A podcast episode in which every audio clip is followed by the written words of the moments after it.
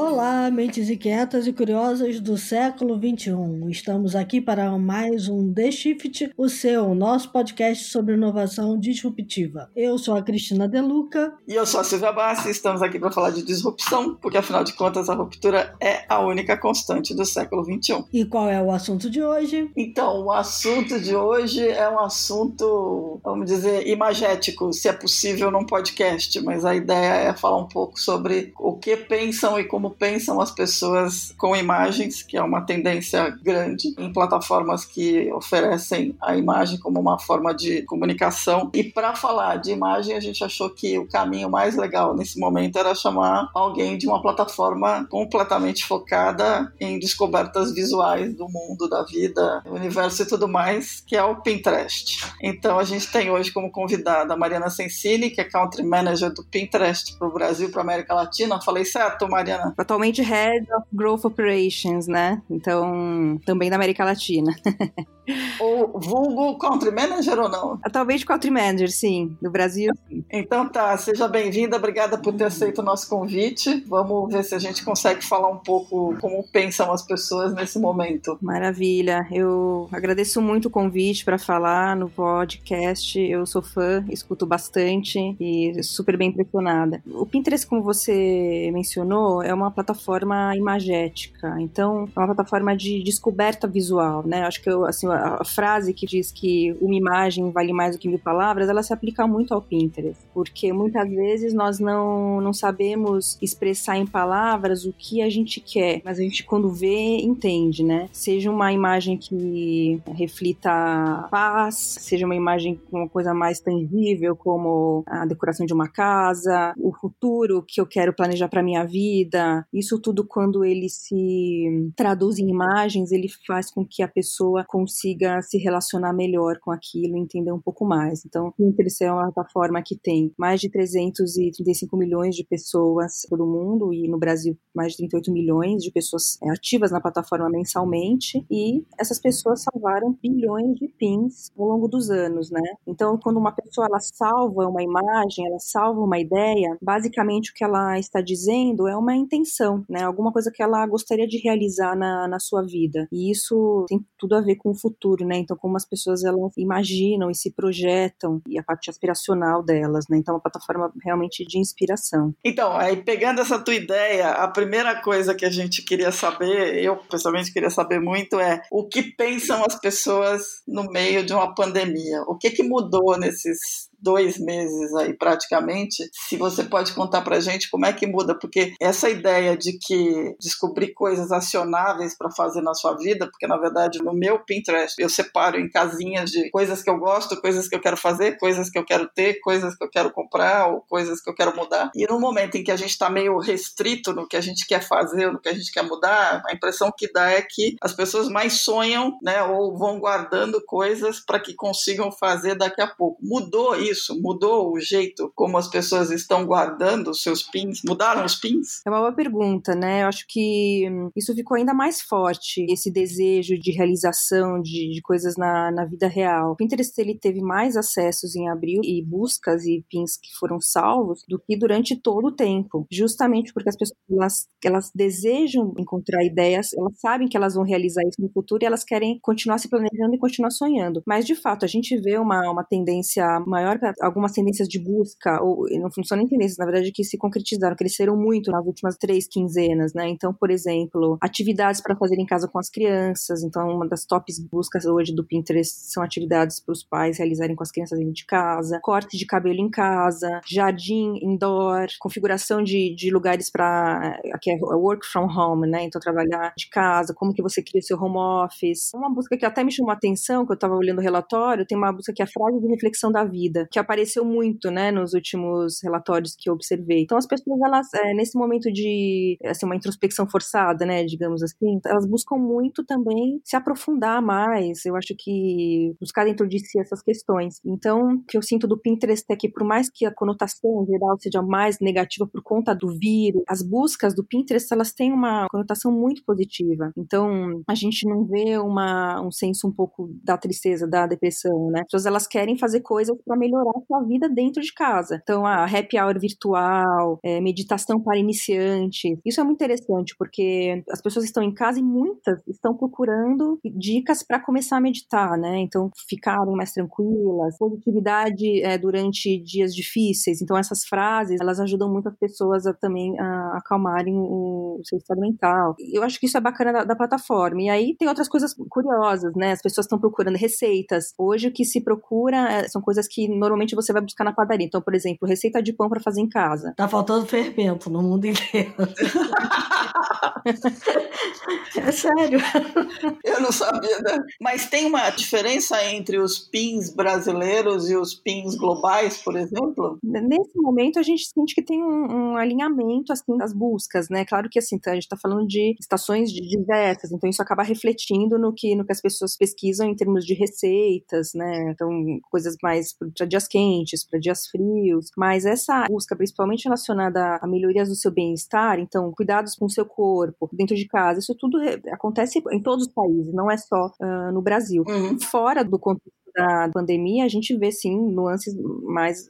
Isso é mais acentuado, né? Então, temporada de carnaval. Aqui as buscas, ideias, dicas, decorações, tiaras de carnaval, tudo explode aqui. Claro que não tem outros países. Então, tem essas questões culturais, sim, mas eu acho que hoje a humanidade, assim, os usuários do Pinterest estão muito uh, alinhados na, nas buscas. Tá, essa coisa do faça você mesmo é muito forte agora. É, é muito forte. Inclusive, eu, eu, notei que uma das buscas que cresceram muito nos, nos últimos dias foi brincadeiras de alfabetização em casa. Claro que assim, o Pinterest ele não vai substituir essa questão como que as crianças vão ser alfabetizadas, mas os pais, eles estão nesse momento de os cursos online, eles estão conseguindo suprir eh, o que o meu filho precisa aprender nesse momento? Como que eu posso colaborar? E aí tem a, o calendário oficial do que eles têm que fazer com as crianças e também eles buscam ideias de coisas talvez um pouco mais divertidas, relacionadas também a uma educação. Então, o Pinterest, ele, ele ajuda muito nisso, né? Na, assim, como que eu posso trazer ideias mais criativas fora do que eu já sei que eu tenho que realizar no dia a dia? Eu brinquei com a história do fermento, mas eu lembrei que vocês estão caminhando para compras online, né? Indo buscar também esse tipo de consumidor dentro da plataforma. Não só fazer a pessoa se inspirar, mas também comprar a partir da plataforma, né? Essa questão do, do machine learning do Pinterest, o foco principal é a descoberta visual. Então, o Pinterest ele hoje tem entre todas as plataformas o maior volume de imagens é, mapeadas e imagens que a gente possa linkar com produtos. Então, tem mais de 1,5 bilhões de imagens que foram mapeadas na plataforma e essas imagens, o objetivo da plataforma, do Pinterest, é fazer com que as pessoas elas não só encontrem. Então, por exemplo, eu, eu estou pesquisando ideias de decoração da sala. Eu vejo uma foto, eu vejo uma imagem de uma decoração e eu gostei do vaso. O Pinterest ele consegue mapear aquele vaso e embaixo da imagem mostrar vasos semelhantes para que os usuários possam comprar. O algoritmo e o machine learning que o Pinterest tem desenvolvido ao longo dos anos, né? O Pinterest lidera isso no Silicon Valley, então essa busca visual. E o objetivo é fazer com que cada vez mais as pessoas consigam encontrar as imagens, o potencial imagético e também comprar isso na vida real. E aí é o benefício que vai acontecer não só para o usuário, mas também para milhões de varejistas por todo o mundo que tenham aqueles produtos para serem disponibilizados. Então a gente tem uma série de ferramentas sendo lançadas com essa experiência de, de shopping. Então agora que as pessoas não podem circular, ele virou uma espécie de vitrine para quem não pode bater perna, né? Exatamente. Ele, ele funciona como uma vitrine, porque quando eu estou andando, no, no navegando no Pinterest, né? Como se eu estivesse, na verdade, no shopping, olhando as vitrines ou na rua, e eu, eu falando, ah, eu gosto disso, acho bacana, e vou. E aí é, na verdade, a experiência da descoberta, né? É, eu acho que tem uma coisa legal. Você deu uma entrevista recente em que você estava dando algumas dicas sobre como é que as empresas precisavam interagir dentro do Pinterest. Por exemplo, imagens de boa qualidade, imagens que trazem uma visão melhor do produto ou do que está sendo exibido. E aí vem aquela coisa, como é que é esse trabalho de engatar as marcas nesse momento de inspiração ou de busca do usuário? Porque não me parece que o usuário rejeite esse tipo de publicidade no meio, porque na verdade ela é auxiliar. Eu estou buscando alguma coisa, eu quero saber onde tem. Tem um segredo aí nessa conexão para ela ser o mais suave ou o mais interativa possível? Organicamente, as marcas no Brasil elas já estão muito ativas. E aí elas fazem parte de todo, toda a lógica, o design da plataforma, que é entregar uma experiência completamente personalizada para alguém. Então, se você estiver, por exemplo, interagindo com conteúdo relacionado à moda, então você está buscando um determinado tipo de roupa, o Pinterest ele consegue entender os sinais que você passou pela plataforma e vai mostrar no meio de todo o conteúdo também conteúdos de marcas, contanto que esse conteúdo tenha relação com o que você já esteja procurando. Por isso que esse ponto é o que faz o Pinterest não ser uma plataforma que entrega experiência é disruptiva, né?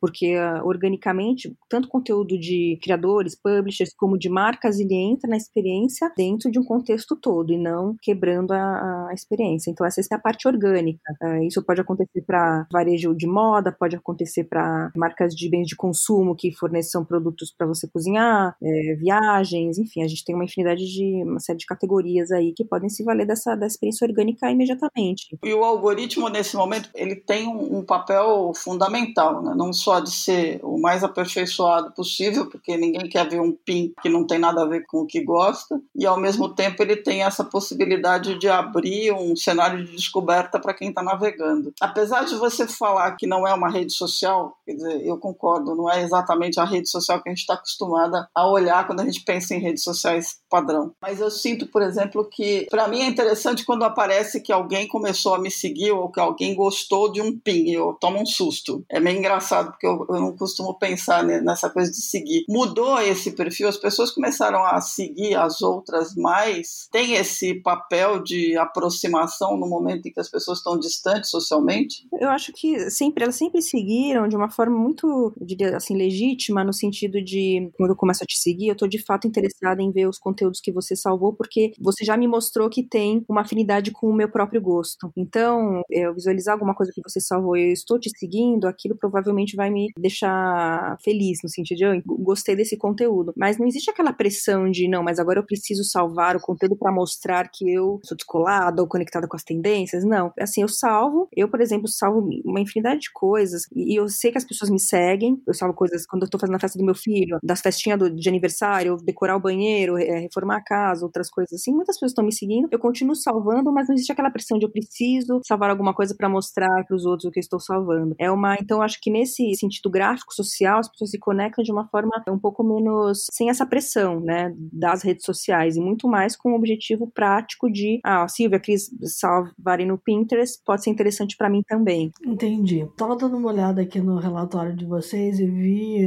mudando um pouco o assunto de novo lá para bricolagem, né, que cresceu pra caramba a procura por como fazer máscaras, né? Tem coisas fantásticas aqui. Eu tô olhando agora, nossa, cada máscara mais linda que a outra. Virou uma moda, né? É, curioso. Né? A parte de faça você mesmo do, do Pinterest é fortíssima para tudo, né? Inclusive para máscara. Então, se, se hoje assim, o tema é máscara, as pessoas de fato estão buscando novas maneiras. Mas o Pinterest, em relação à pandemia, eu acho que um dos esforços que a empresa tem é garantir que a gente não vai distribuir nenhuma informação que não faça sentido. Então, se o usuário procura coronavírus, por exemplo, o conteúdo que a gente mostra é exclusivo do que é fornecido hoje pelo Ministério da Saúde, né? E também da Organização Mundial da Saúde, tanto vídeo como pins. Então, essa é uma primeira iniciativa que foi feita para banir, na verdade, os fake pins, diria assim, né? Então, esse é um, é um, é um esforço. Um outro esforço, isso até antes da pandemia, foi o Compassionate Search. O que, que é isso? O Pinterest, ele, ele se uniu com o Laboratório de, de Saúde Mental da Universidade de, de Stanford e eles criaram uma série de conteúdos em vídeo e imagens que retornam para quando a pessoa, o usuário pesquisa por palavras como depressão, é, suicídio, injúria, autoinjúria. Então, é, é um conteúdo, se o usuário estiver sentindo assim, ele procurar, o objetivo da plataforma é entregar um conteúdo que faça ele se sentir um pouco melhor e, claro, embasado por esses cientistas, por esses pesquisadores dessas universidades. Então, esse é um conteúdo que a gente vai localizar para todos os países e também é uma das, das iniciativas que a empresa tem para gerar esse, esse bem-estar para os usuários da plataforma. Então, tem um trabalho de curadoria intenso de vocês também, né? Não só via algoritmo, mas também via equipes. Tem um trabalho intenso, inclusive, se você entrar no Pinterest, você vai notar que em cima existe uma aba totalmente curada pela equipe do Pinterest, com temas que podem ser aplicados no, no dia de hoje. Então, atualmente a gente está muito focado em, em, conteúdos que a gente possa realizar em casa e também frase de bom dia, receitas simples para você poder fazer em casa, dicas de limpeza em casa. Então é uma curadoria que é feita diariamente em todos os países do mundo pelas equipes locais, né? Então por isso a gente precisa muito do conteúdo é, de publishers, de, de criadores, de marcas, para que essa aba ela tenha conteúdo suficiente e dentro também do cenário do Pinterest. Tá. Você falou uma coisa que me chamou a atenção, me lembrei de um dado que eu não sei se ainda vale, mas o Pinterest era uma das plataformas que mais tinha usuários fora dos Estados Unidos, né? Continua assim? Sim, o, o Brasil ele é um dos principais mercados para o Pinterest, tem um crescimento muito forte, é, toda a América Latina, principalmente o Brasil. Isso é muito por conta da adoção, claro, orgânica que o brasileiro teve com a plataforma e o conteúdo. A gente vem trabalhando essa localização de conteúdo para que as pessoas se sintam representadas, os brasileiros se sintam representadas por muitos anos já, né? Então, quando eu pesquiso por, por exemplo, ideias para o ano novo, o conteúdo que tem que vir é um conteúdo para o brasileiro, é verão aqui, enfim. Então, esse é um trabalho que, assim, se a gente for pensar na, na taxonomia, né, de todas as buscas e palavras-chave, tudo que a pessoa pode procurar, a gente tem que ter muito conteúdo local para poder trazer isso e de uma maneira culturalmente relevante. Me chamou a atenção a taxonomia, né? Porque a minha busca no Pinterest, ela é realmente muito visual. Eu vou por algo que me chamou a atenção visualmente, mas eu posso fazer uma busca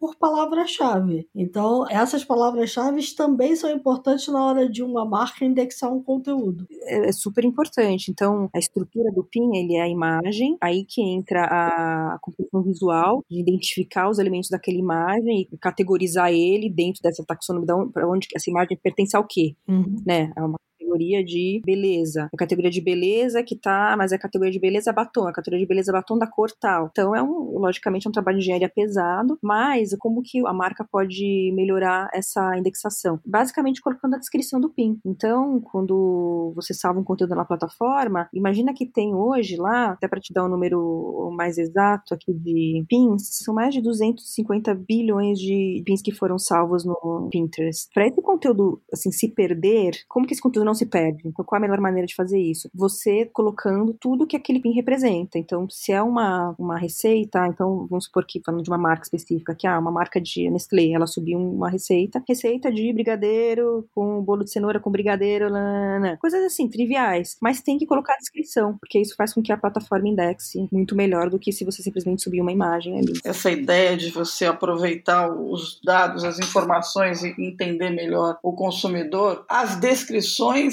elas são um insight importante para você tentar entender o que está na cabeça dos consumidores? Sim, e a própria busca, né? Então, comentei no início do podcast que as pessoas às vezes não conseguem descrever o que elas de fato querem. Então, elas dão uma dica para a plataforma, né? Por exemplo, eu quero uma, uma sala aconchegante. Mas uma sala aconchegante, o exemplo que eu sempre dou, ela, na minha, na minha cabeça, é totalmente diferente da sua cabeça, do meu marido, enfim. Que é aí que entra a interpretação da plataforma para aquele usuário. O que, que aquele usuário de fato gosta? E, e essas conotações todas, essas correlações, na verdade, que a plataforma vai fazer totalmente personalizadas para você. E mais claro, tudo começa com um primeiro insight que você vai dar para a plataforma, seja interação com o conteúdo, para o Pinterest entender o que você gosta, seja uma palavra-chave. Isso é bem legal. Tem um pesquisador chamado Artem Timoshenko que publicou um artigo no blog da Kellogg School of Management mostrando como é que as empresas conseguiriam minerar a partir de reviews escritos pelos usuários em sites de e-commerce como é que elas conseguiriam minerar ideias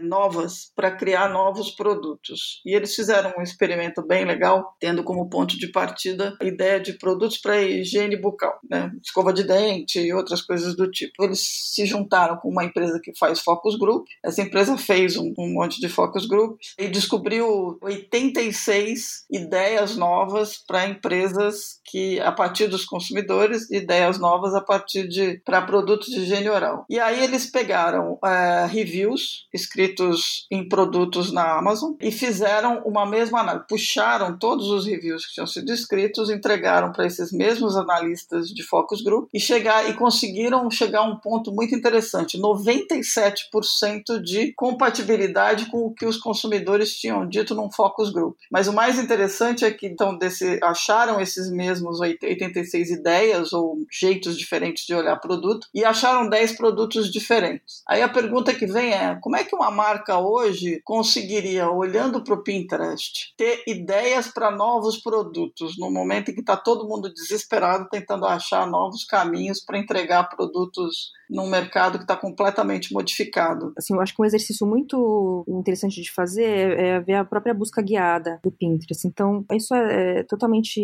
gerado pelo algoritmo. Quando eu procuro alguma coisa no Pinterest, ele me sugere o que as pessoas têm procurado relacionados às mesmas palavras. Então, isso já vai dando uma margem de expansão de pensamento, né? Então, ah, então a pessoa que procura A também é, busca B. Olha, não tinha pensado isso para o meu expandir minhas vendas para essa categoria, por exemplo. E, e, no próprio Analytics das marcas, né? Se você, se uma marca tem uma conta business que é gratuita, o gerente de marketing vai conseguir observar, por exemplo, as informações do público. Então, ele vai conseguir ver não só o perfil demográfico, mas também vai conseguir ter ideias sobre a pessoa que costuma navegar no conteúdo da minha marca também navega nesses outros conteúdos e também pesquisa por esses outros temas. E aí uhum. ele vai insights sobre, olha, eu achava que o meu público era muito mais feminino e na plataforma do Pinterest tem uma tendência a ser mais masculino. Tem uma categoria aqui de ecossustentabilidade que eu não sabia, mas as pessoas que salvam muito meu conteúdo também salvam. E aí ele vai tirando esses insights da própria plataforma. Acho que muita marca não sabe que tem isso. Então, o, o Analytics do Pinterest, para quem já tem uma marca, para quem já tem, obviamente, um perfil, ele funciona muito bem para conseguir dar insights diversos ali. Vocês estão com algumas iniciativas agora voltadas para aumentar o e-commerce e small business lá fora. E vocês têm a, a maior base dos usuários está fora dos Estados Unidos. Acho que são dois, mais de dois terços, né? Fora. Essas iniciativas vêm para cá? Como é que elas se refletem aqui? A previsão sempre é ter o lançamento para os mercados internacionais, ainda mais um mercado tão chave como o Brasil. Algumas uhum. questões elas são sempre colocadas em, em, prova, né? Então eles querem testar, os testes sempre acontecem numa base menor, seja uma base só nos Estados Unidos ou em todo mundo, mas uma base menor. Se funciona, aí vamos escalar e lançar para outros mercados. É, a plataforma de shopping especificamente, ela tem já a ferramenta de, de self-service, que é uma ferramenta de upload de feeds. Hoje no Brasil a gente consegue fazer isso para alguns parceiros. Nos Estados Unidos ela é uma plataforma aberta, então qualquer varejista lá consegue fazer o upload de um feed de produtos com 100 mil, 200 mil, 1 milhão de itens. E aí esses produtos eles estão atualizados de todos os dias com as informações relacionadas a esses produtos. Então, se eles estão em estoque, o preço. Então, cada vez mais o Pinterest vai ter um conteúdo atualizado de shopping e isso vai ser lançado em todos os mercados. Vocês anunciaram umas parcerias novas, né, com o Canva, com o Adobe Spark e algumas outras empresas. Elas são focadas para o business, é isso? O tipo de criador do Pinterest, ele é um pouco diferente de um influenciador é, normal. Ele é de fato uma pessoa que cria um conteúdo que vai ser acionável. Então, ele é um, uma pessoa que dá uma dica de como reformar sua casa. Então, ele é um pessoa experiente nisso, como fazer uma receita. Então, o conteúdo que a gente mais reverbera na plataforma é esse conteúdo que é acionável na vida real, não simplesmente uma foto de uma pessoa na praia, né? Tô dando um exemplo aqui. Uhum. Então, o Pinterest ele quer ter ferramentas para que esses criadores cada vez mais consigam colocar conteúdo na plataforma e criem conteúdo especificamente pensado no Pinterest, porque a gente sabe que o usuário, ele, a experiência que ele quer ter lá é um pouco diferente, aí comparando com redes sociais. Então, essas parcerias de fato foram para ajudar a comunidade de criadores a criarem cada vez mais pensando no, no Pinterest. E quando você fala em comunidade de criadores, você está falando eu, por exemplo, não, não necessariamente uma empresa, é isso? Exato, é pra gente, criador é todo mundo que vai ter um conteúdo que pode ser interessante para um usuário do Pinterest, né?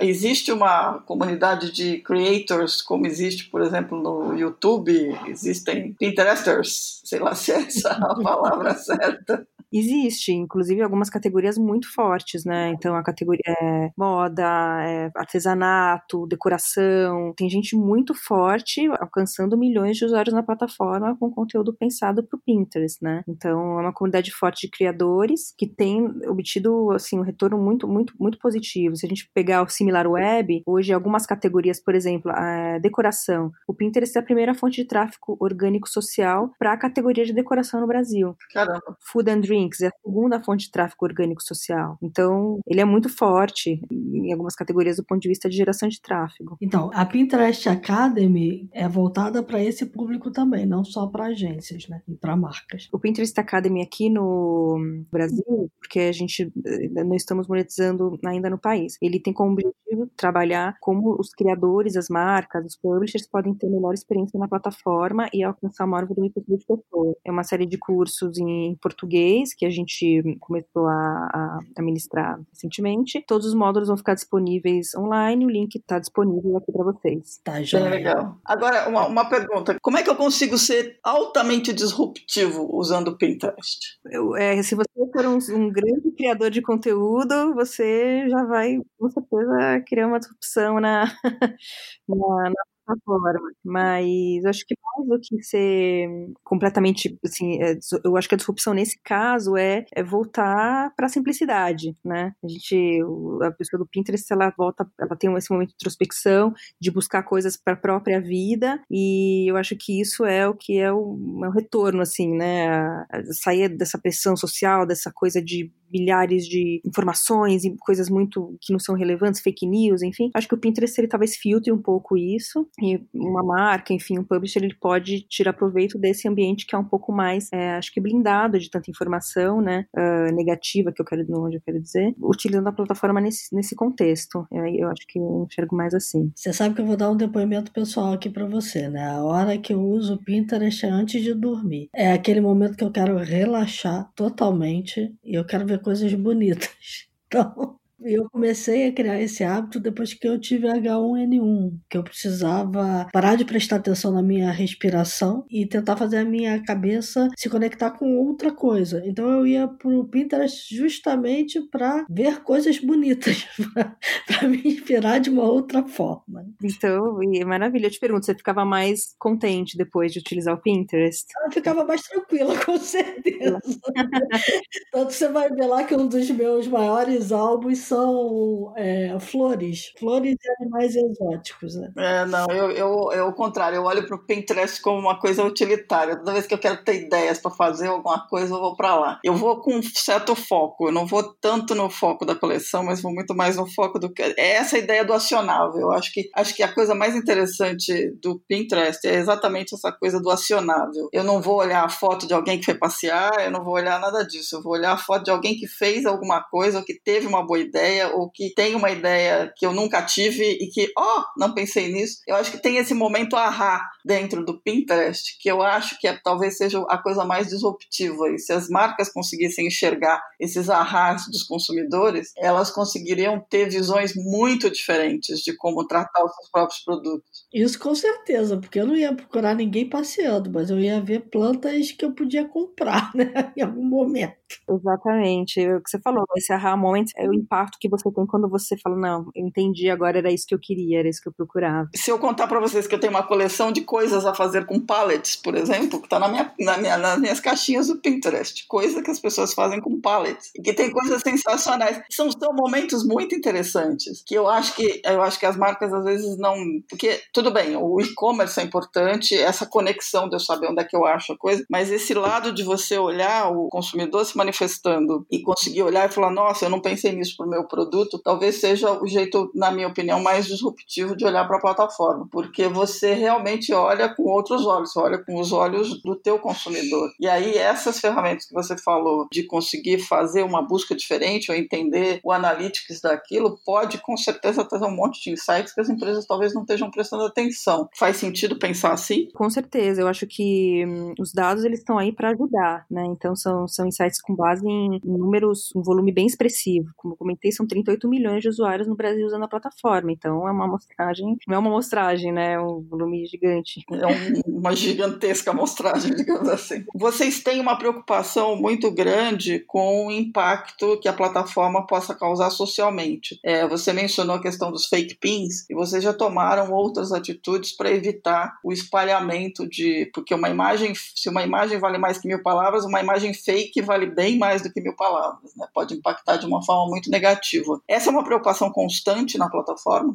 É, sim, assim, com certeza o top of mind da área de produto, a área de engenharia, garantir que a plataforma seja segura, que é, não haja interferência de spam e que a gente consiga, para temas mais sensíveis, banir de fato conteúdos que não ajudem, não colaborem no, com o momento, né? E eu acho que tem outros desenvolvimentos que a área de, de produto e engenharia faz, pensando muito nesse impacto social, né? Por exemplo, uhum. o skin tone filters, né? O filtro de tom de pele. Uma das engenheiras, ela não se sentia representada quando ela procurava por maquiagem, porque ela notou que muitas imagens eram exclusivamente de pessoas brancas. E aí ela sugeriu na área de produto, e ela como engenheira ajudou a desenvolver isso, criou o filtro de tom de pele, que é, quando eu procuro por maquiagem, o Pinterest ele pergunta qual é o meu tom de pele. Existem dois tons de pele, né? Tem uma gama é, de tons de pele. Eu seleciono o tom de pele e o resultado da busca, no caso de maquiagem, é imagens que tenham aquele tom de pele que eu defini que é o meu tom de pele. Então isso faz com que a gente também tenha uma pesquisa mais inclusiva, né? Então a área toda de, de, de desenvolvimento ela passa muito, acho que por essas questões. É uma plataforma muito aberta para receber ideias de todos os PMs os engenheiros. Isso é um negócio legal, porque o, essa questão de você colocar todas as pessoas e todas as tendências e todas as, as formas de ver o mundo é extremamente importante. Ela pode ser totalmente atropelada por um algoritmo. Então, essa preocupação com o algoritmo me parece um dos pontos mais importantes da plataforma, na minha opinião, sinceramente. Eu gosto desse, desse jeito de olhar para as coisas. Sim, é, é, exatamente o algoritmo e a, a própria ferramenta, os pins que entram na plataforma, eles vieram de uma curadoria humana, né? Não é um algoritmo que fez um crawler na internet inteira e trouxe aquele conteúdo. Não, eles entraram ali porque alguém, em algum momento, encontrou aquela imagem e quis salvar na sua pasta do Pinterest. Então, por design, ela já começa com uma curadoria humana e não de um algoritmo. Hum, bacana. Qual é a categoria? Bom, a gente não conhece o Pinterest, talvez como você conheça certamente. Qual é a categoria mais maluca que você já viu? maluca, eu, eu, não diria maluca, mas eu achei não, muito curioso. Maluca, maluca é uma palavra horrível, vai, mas é a mais, sei lá. Mais curiosa. Mais curiosa, ou diferente, ou totalmente fora da caixa. não, mas é, é, maluco mesmo. Eu tava, enfim, na casa do, do meu sogro, ele tava tocando algumas músicas do Simple Mind. Ele, ah, essa daqui eu tirei. Ah, eu salvei todas essas cifras aqui do Pinterest. Tá brincando. é. Muito bom. Sensacional, tem cifra. Olha, essa eu não imaginava. Ah, vou te dizer uma coisa, eu aprendi muitas das músicas que eu sei tocar no violão através da imagem da cifra, né? Porque tem coisas que você domina muito bem, tem determinados acordes e arranjos que você precisa exatamente da onde o dedo vai, em que casa, em que corda, né? E isso, assim, o Pinterest é, famo é famosíssimo, porque você consegue encontrar justamente lá as casinhas que você precisa para saber onde você vai botar cada dedinho, né? Tá vendo? Como a minha inteligência musical é zero, eu jamais ia procurar cifras, mas eu procuro outras coisas. Eu fico procurando paletes. Né? Esse é o lado divertido da coisa. Ai, palette eu procurei muito também. palette está na moda. Cara, não, palette tem umas ideias sensacionais, juro. Tem ideias sensacionais, eu adoro. É, e a outra coisa é ficar procurando tatuagem, mas aí são outros 500. Vamos lá. Muito bom. Eu queria que a Mariana desse cinco dicas para quem está chegando no Pinterest agora. Tá ótimo. Cinco dicas, então. Para quem já tem conteúdo, minha primeira dica é suba todo o seu conteúdo na plataforma, porque o conteúdo do Pinterest é o que a gente chama de evergreen, né? Então, se a pessoa subiu o conteúdo hoje, alguém pode estar pesquisando o mesmo conteúdo daqui três, quatro, cinco meses. Então, esse conteúdo não morre, ele continua gerando audiência e tráfego para o seu site. Acho que essa é minha primeira dica. A segunda é pense em imagens verticais, né? 80% dos usuários acessam o Pinterest do celular, então essa experiência ela muda completamente para o usuário. Então, imagens verticais. Não esqueçam nunca as descrições. Então, quanto mais sinais vocês derem para a plataforma, mais fácil do Pinterest conseguir distribuir para milhões de usuários. Quarta dica: vejam o seu Analytics. Vocês vão se surpreender. Acho que as marcas e os publishers vão se surpreender como o crescimento é acelerado organicamente dentro da plataforma e continuem gerando conteúdo. Então a quinta dica é, é um trabalho de curto, médio prazo, mas que gera uma audiência que vai fazer sentido do ponto de vista de, de alcance orgânico massivo para as marcas. Então acho que essas são as minhas cinco principais dicas. Muito bom. Fechamos aqui um programa, certo? Temos um programa. E se as pessoas pudessem ver as imagens deles, eu sugiro ouvir este programa abrindo a página do Pinterest, porque é o melhor jeito de assistir esse programa. Muito bom. Então vamos aos insights.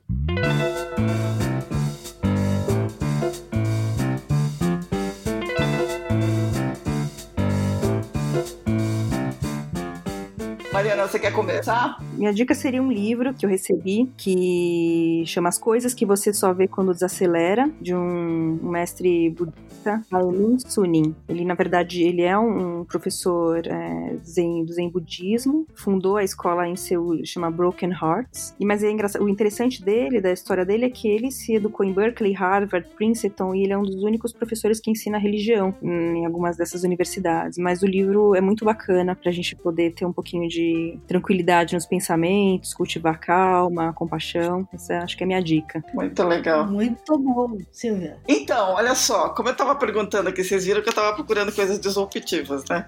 Mas, enfim, as ideias do, do, no Pinterest é possível achar coisas muito legais. E aí tem um livro que eu vi, eu não, eu não li, mas estou absolutamente louca para ler, porque eu descobri recentemente que chama-se Alchemy: The Surprising Power of Ideas That Don't Make Sense. O autor do livro é o Rory Sutherland, que ele é vice chair da Ogilvy. E aí esse livro é sobre o comportamento humano e sobre ideias, né? E ele dá, ele tá cheio de exemplos de como é que o comportamento humano pode ir ao contrário das leis da economia e de tudo mais. E a ideia de você parar para pensar em o poder das ideias que não necessariamente fazem sentido, mas que podem fazer muito sentido no momento que está tudo de ponta cabeça, pode ser uma ótima leitura. E se você ler e ainda procurar pelas páginas do Pinterest, pode ser que você ache umas ideias muito interessantes. Então fica a dica desse livro, que é o Alchemy, e a gente bota o link lá na, na página. Tá, eu vou dar uma dica pro Dia das Mães. Não é um presente barato, custa caro, livro de capa dura na Amazon, não vou dizer o preço aqui, mas é. A gente tá falando de algumas centenas de reais aí. Dá para comprar em seis vezes na Amazon na boa. Eu vi na casa de uma amiga e fiquei apaixonada pelo livro. Não sei se você conhece, Mariana, é da Diane Keaton, se chama The House That Pinterest Built a casa que o Pinterest construiu. Conheço, sim. Nossa, eu não conhecia esse livro. Que máximo! É muito legal. Então, assim, quando ela estava querendo construir a sua própria casa, ela seguiu o conselho de uma amiga, é, uma diretora de cinema, de olhar no Pinterest, ó, vai lá se inspirar. e aí ela conta isso no livro. É muito bacana e porque dá materializa claramente é, todo esse conceito de descoberta prática e fantásticas de elementos, estilos e tudo que você pode combinar na sua casa dos sonhos. É maravilhoso. Ela foi lá, é incrível, realmente, esse livro. Muito boa dica. É, é muito bacana, vale a pena, é um bom presente pro Dia das Mães. Pô, vou pedir o meu presente Dia das Mães, eu sei que eu vou pedir, ó, tá vendo só?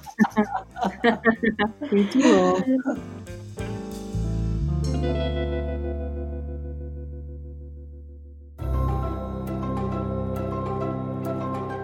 Então tá, então temos um programa. Mariana, muito, muito obrigada pelo seu tempo, pelo papo, foi ótimo. Eu que agradeço. Nesse momento em que a gente está dentro de casa, poder olhar o mundo pelos olhos de um monte de gente e ter ideias boas é talvez uma das melhores coisas, como diz a Cristina, eu não, eu não vejo antes de dormir, mas posso começar a pensar no assunto.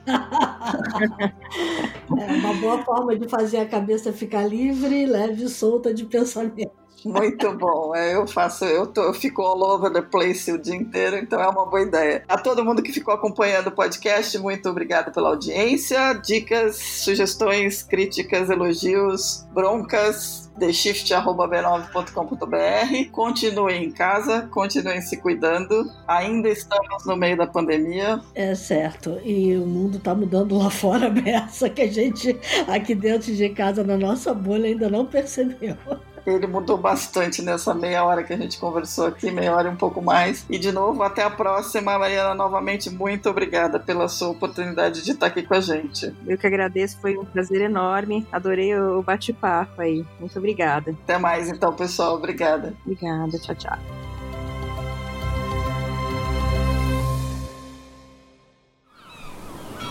Este podcast foi editado pela Maremoto.